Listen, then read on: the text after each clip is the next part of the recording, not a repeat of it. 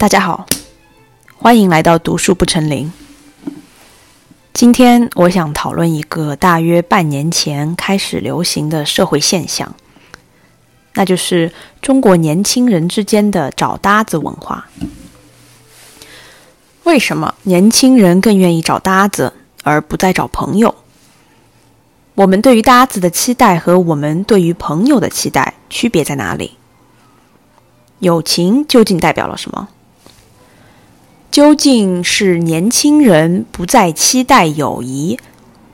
还是他们对于最崇高、最完美的友谊能够带来的那种充实和满足感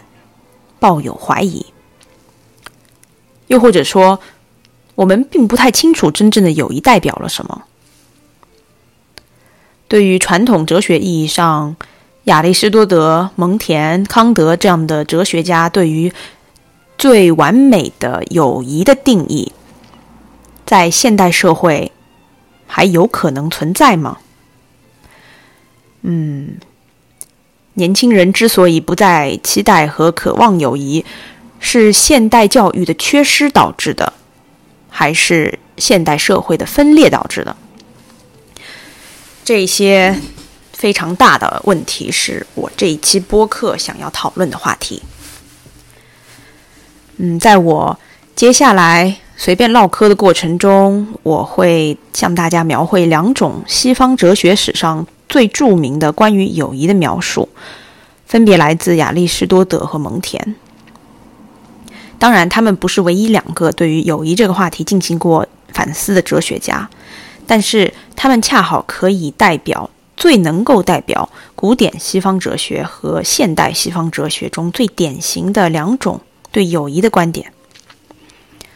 那暂时抛开这些哲学观点不说不说，在播客的一开始，我想要陈述一下我自己对于友谊的最高的向往，不知道你是否可以与此产生共鸣？我经常。在思考的一个问题就是，你说为什么苏格拉底，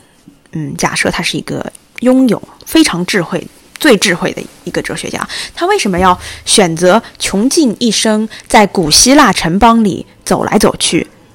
到处跟他的朋友聊天，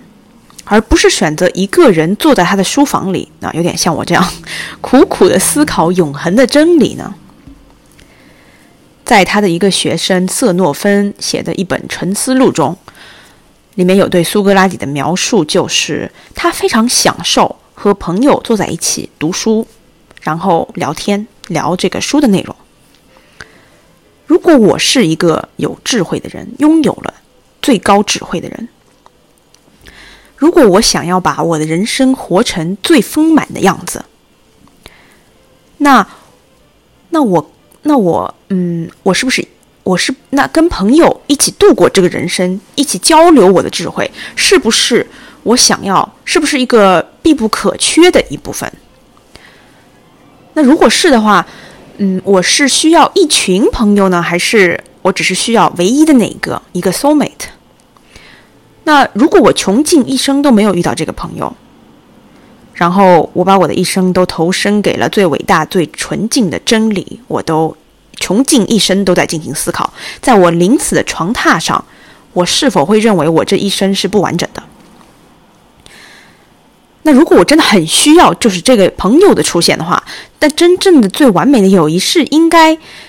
应该是怎么样的呢？最好的那个朋友应该是最像我的那个人，还是一个？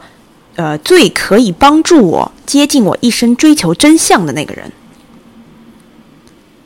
那人海茫茫，倘若我没有遇到这个人的话，我的人生岂不是或者说是不是不完整的？万一我运气就是不太好，茫茫人生中就是没有遇到过这样一个可以可可以和我在灵魂上产生共鸣的朋友，那我应该如何选择呢？这是我一直以来对于友谊的困惑和想法。好，下面回到这个找搭子主题，我想要先简单的描绘一下我最近观察到的，在我国，嗯，零零后，尤其是零零后年轻人身上的这个找搭子现象。嗯，我觉得大约是在三四月，二零二三年三四月的时候，我在微博热搜上看到这个话题，搭子成为一种新型社交关系。呃，搭子有很多种啊。最著名的就是比较典型的有饭搭子、旅游搭子、演唱会搭子、游戏搭子、运动搭子、摄影搭子、聊天搭子、减肥搭子、剧本杀搭子、迪士尼搭子，各种各样的搭子关系开始逐渐进入了我们的视野，并且在年轻人中日渐流行。那我在网上搜了一下什么是搭子，他们那个网上网络上的解释是人与人规律性的结伴进行活动的一种关系。万物皆可搭。那我觉得，对于那我们，我觉得对年轻人对于搭子的需求，就是个人不能或者是不愿意完成的事情，找个陌生人一起结伴一起做。合作结束之后，退回各自的生活，下次可以因为这件事情再次搭伴。在社交平台上，我多次的看到年轻人，当然我自己也非常理解这种情绪啊，我自己我自己也有搭子，就是。大家的对于搭子的重要性，呃，就是可以没有爱情，但是不可以没有搭子。我在第一财经的一个问卷中读到，在他们调查的一千四百多个人中，女性比男性更需要搭子。百分之五十八的女生说自己有搭子，只有百分之三十七的男生说自己有搭子。在他们调研的搭子类型中，遥遥领先的是饭搭子，其中包括了吃饭、喝酒、喝咖啡、点夜宵、去食堂。等种种跟吃喝有关的，其次是户外活动的搭子以及健身的搭子。我觉得，在我读到的所有有关年轻人找搭子现象的新闻报道，和我自己在网上观察那些寻找搭子的年轻人想要，嗯，在搭子身上获得什么样的品质的时候，有两点让我觉得是区别于搭子和。传统意义上的朋友的关键信息。第一点就是，嗯，在传统的友谊中，最重要的是朋友作为一个人他的品质的好坏是非常重要的。而在找搭子现象中，最重要的反而是这个你们要共享的那个事件本身。这个搭子本人是不是一个好人，不再是。一个重要的因素，甚至它就不是一个因素。嗯，这个搭子究竟他他是一个，他是不是你欣赏的人，是不是一个值得做朋友的人，变得不再特别重要。因为就像我刚才说的一样，嗯，合作结束之后，大家会退回各自的生活，所以说你不需要跟这个搭子在做这件事情之外花任何的时间。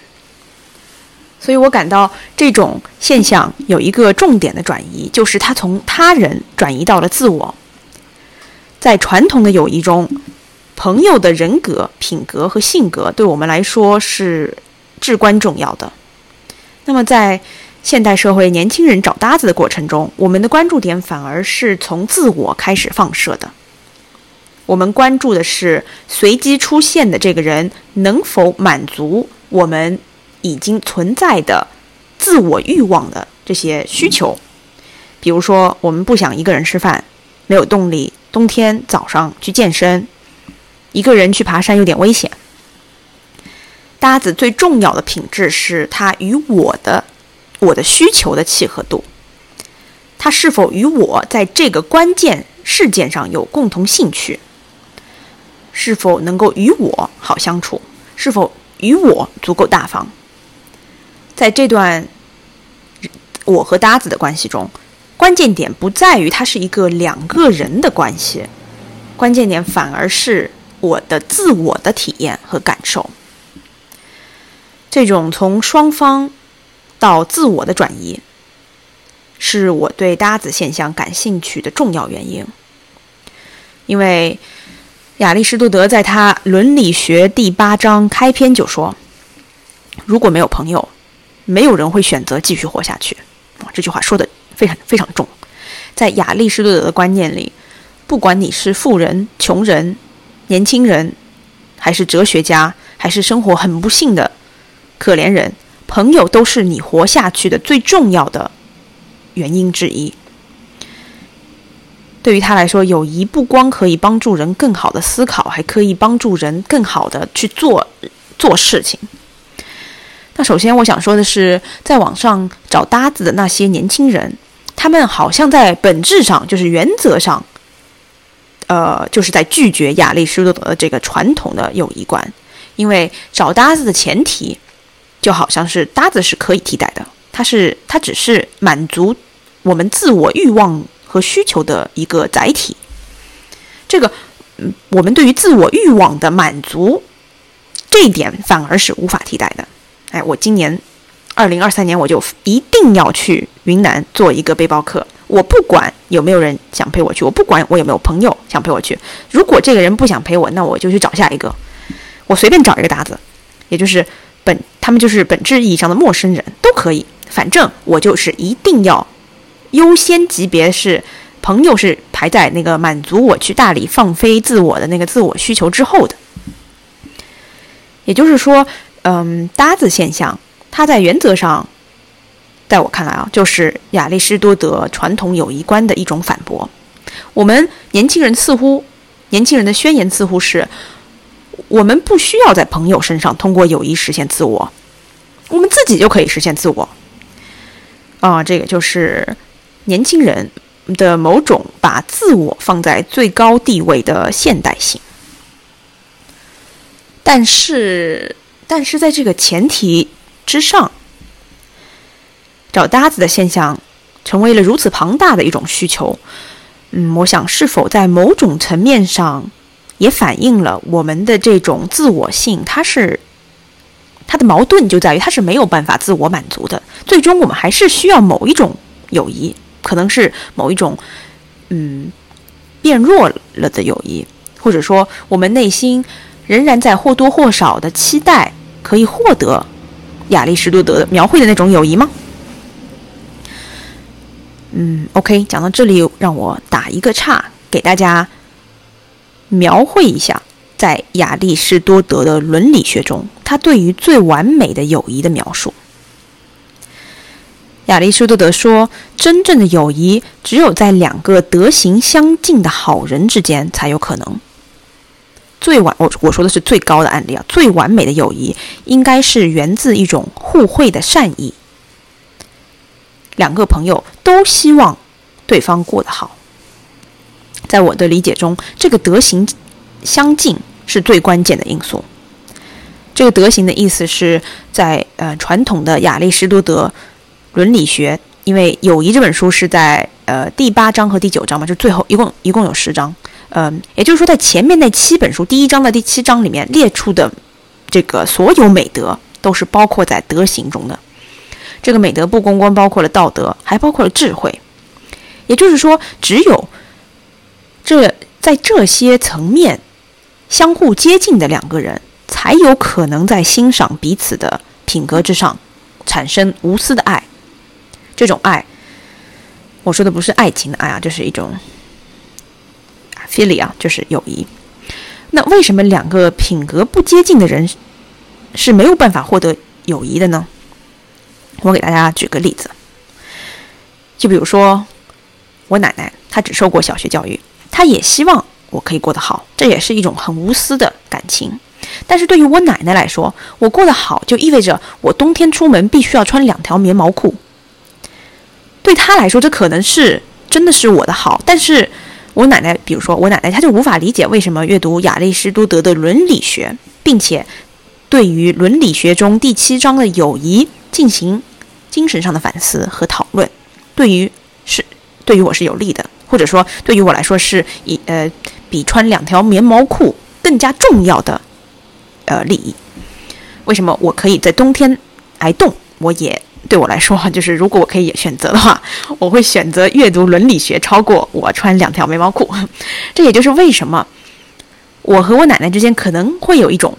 嗯，比较单纯的感情，但是不，我和我奶奶不可能拥有完美的友谊。所以说，从亚里士多德的角度来说，完美的友谊是建立在人格相近的基础上的。这种。友谊之间的爱意来自于双方对彼此品格的欣赏，只有这样子的友谊才是持久的、稳定的，才是有可能接近完美的。那在亚里士多德伦理学的第八卷中，他除了这个完美的友谊，他也列出了两种不完美的友谊。他说，不完美的友谊，嗯，它是建立在，嗯，不完美的友谊都是有实用性的，它是建立在功利或者是快乐的基础上的。它要么是满足了实用的需求，要么是满足了快乐的需求。不完美的朋友从他们的关系中获得的是。对自己的好处，这个朋友要么让我感到愉悦快乐，要么让我感到有用，或者两者兼而有之。那我对于这个朋友的爱呢，不是建立在这个朋友的人格之上的。大家，大家回忆起完美的友谊的爱是建立在人格之上的，不完美友谊中的爱是建立在这个朋友给予我的好处之上的。这个好处。亚里士多德说：“要么是快乐，要么是实用性。”那这我都不用举例子了。我觉得我们生活中绝大多数的朋友都是不完美的友谊。亚里士多德也这么说。他说：“完美的友谊是非常罕见的，绝大多数的人际关系就是朋友都是不完美的友谊。”那我觉得在早搭子现象中出现的年轻人的渴望，基本上全部都是基于这种对于不完美友谊的渴望。我们需要一个能逗我们笑的。能把我们逗笑的饭搭子，我们需要一个能通过语言，呃，督促压力，嗯，微信打电话，让我们在冬天清晨从暖烘烘的被窝里钻出来去健身房的健身搭子。我们需要，嗯，了解一个陌生城市美食图鉴的旅游搭子。我们渴望的不是他们的人格，我们渴望的是他能给我带来的实用性。这个就是我觉得饭搭子，呃，这个搭子现象和嗯这种真正的完美的友谊之间最大的区别。很明显，我刚才说的那个完美友谊和就是亚里士多德描绘中的那种完美友谊，和他描绘的两种不完美友谊，就是建立在快乐和实用这两个基础上的友谊，是这两这两种友谊之间是有高低之分的。但是从亚里士多德的角度来看，他并不认为不完美的友谊就是享乐和功利或者是实用的友谊就是不好的，因为他自己也意识到，真正的友谊是很罕见的。为什么罕见？主要有两个原因。第一个是我们真的要花很长时间才可以了解一个人的品格，要知道他有没有美德，有没有智慧，这些东西都是要一起生活很长时间。通过长时间的交流之后才能获得的信息。因此，亚里士多德说，所有友谊，哪怕是良善之人之间的完美友谊，都必须要从不完美的友谊开始，都必须从只是为了满足快乐和实用性的友谊开始。但是，第二个原因是更加关键的。那就是，如果你自己就是一个肤浅之人，如果你自己是一个道德败坏之人，如果那些美德你自己都没有，你也不向往智慧，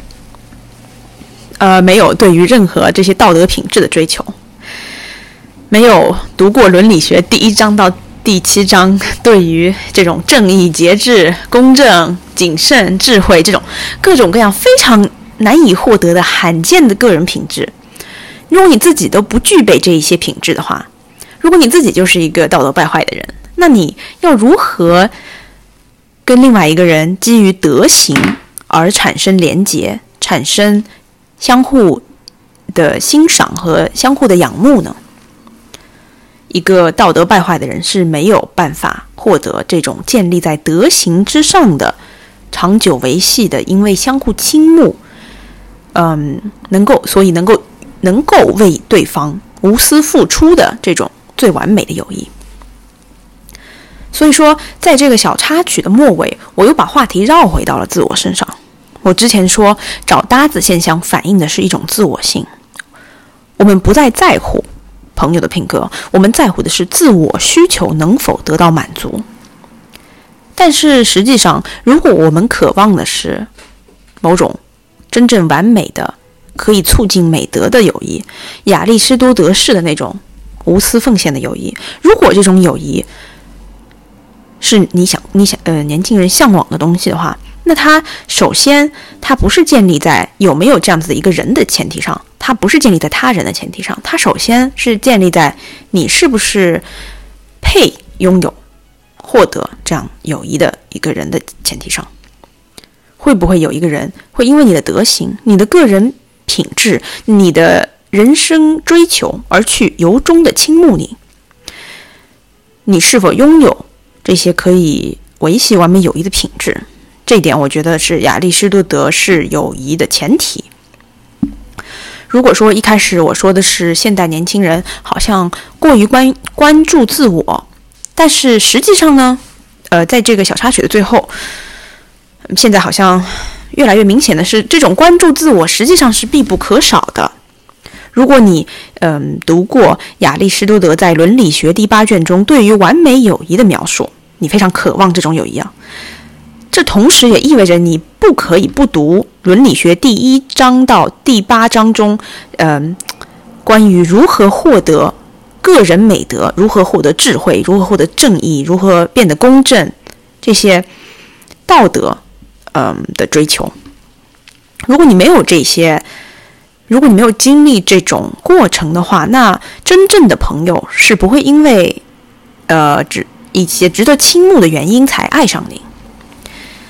那我们换一个角度来想这个问题，就是我，我其实真的无所谓一个外人是不是因为一些在我心中很很。微不足道的品质，比如说我吃饭的时候胃口很好，让他感到快乐；我爬山的时候体力很好，可以帮他多背多哼哧哼哧的背一个背包。我不希望别人因为这些品质就认为我是一个好朋友，我不在乎这些品质。我希望的是一个人可以在一些更崇高的我的个人特质上，一些更永恒的个人特质上，由衷的倾慕于我，而且。在这种倾慕之上，我们可以考虑建立一份友谊。那我对于这种更崇高的友谊的渴望，其实也是一种自我性，也是要把专注点和期待放到自我的身上，而不是每天眼巴巴的在我的社交圈里面张望着、期盼着啊，属于我的那个 那个高级的朋友究竟在哪里？嗯，这个这种期望不是获得呃亚里士多德式完美友谊的关键。OK，大家知道我肯定是不满足在一个跟公众唠嗑的播客里只讲一个问题的哲学意义，我肯定是会想谈论一下它的政治以及社会层面上的意义。在播客的后半段，我想要在找搭子这个现象里谈论一个观点，就是它似乎反映了年轻人正在拒绝呃爱和关心。但是与此同时，呃，这也是问题所在，就是年轻人对于爱和关心的拒绝，代表了他们不再渴望爱和关心吗？那我们短暂的把这个话题从哲学上面延伸到社会层面。德里达，著名二十世纪哲学家，在他那个《友谊的政治学》这本书中，描述了一个非常有意思意思的现象，他管这个现象叫做友谊的遗嘱性。其实也没有那么高深了，就是他发现，在人类历史上那些最著名的关于呃友谊的哲学写作中，友谊和死亡都是会反复出现的，一起出现的一个主题。我觉得他的观察无疑是正确的，因为真正的友谊似乎会给予人一种永恒的错觉，然而死亡又会打破这种错觉。在一整个法国文学史上最著名的一段友谊，应该就是法国哲学家蒙田和他的好朋友拉布埃提拉博伊提的友谊。蒙田随笔录中最中间的那篇随笔，就是蒙田对于他朋友拉博伊提英年早逝的哀悼，以及对他造成了怎么样痛心结果的描述。这两个人的友谊是在一整个法国。文学哲学史上被分析的最多、最著名、最亲密的友谊，一位挚友的死亡，似乎比父母的死亡能更惨淡的让你在面面面对人生的孤独和残忍。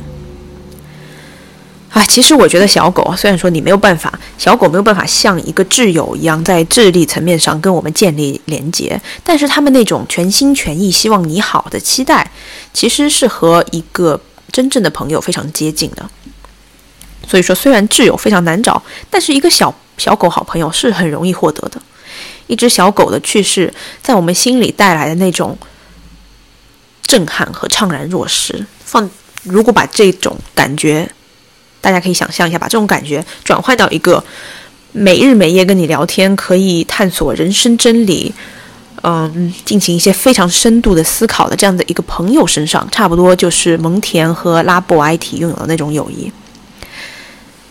在十六世纪啊，好几百年前了，他们的在蒙田，他在蒙田随笔录里面对这段友谊的描绘非常感人，大家可以去读一读。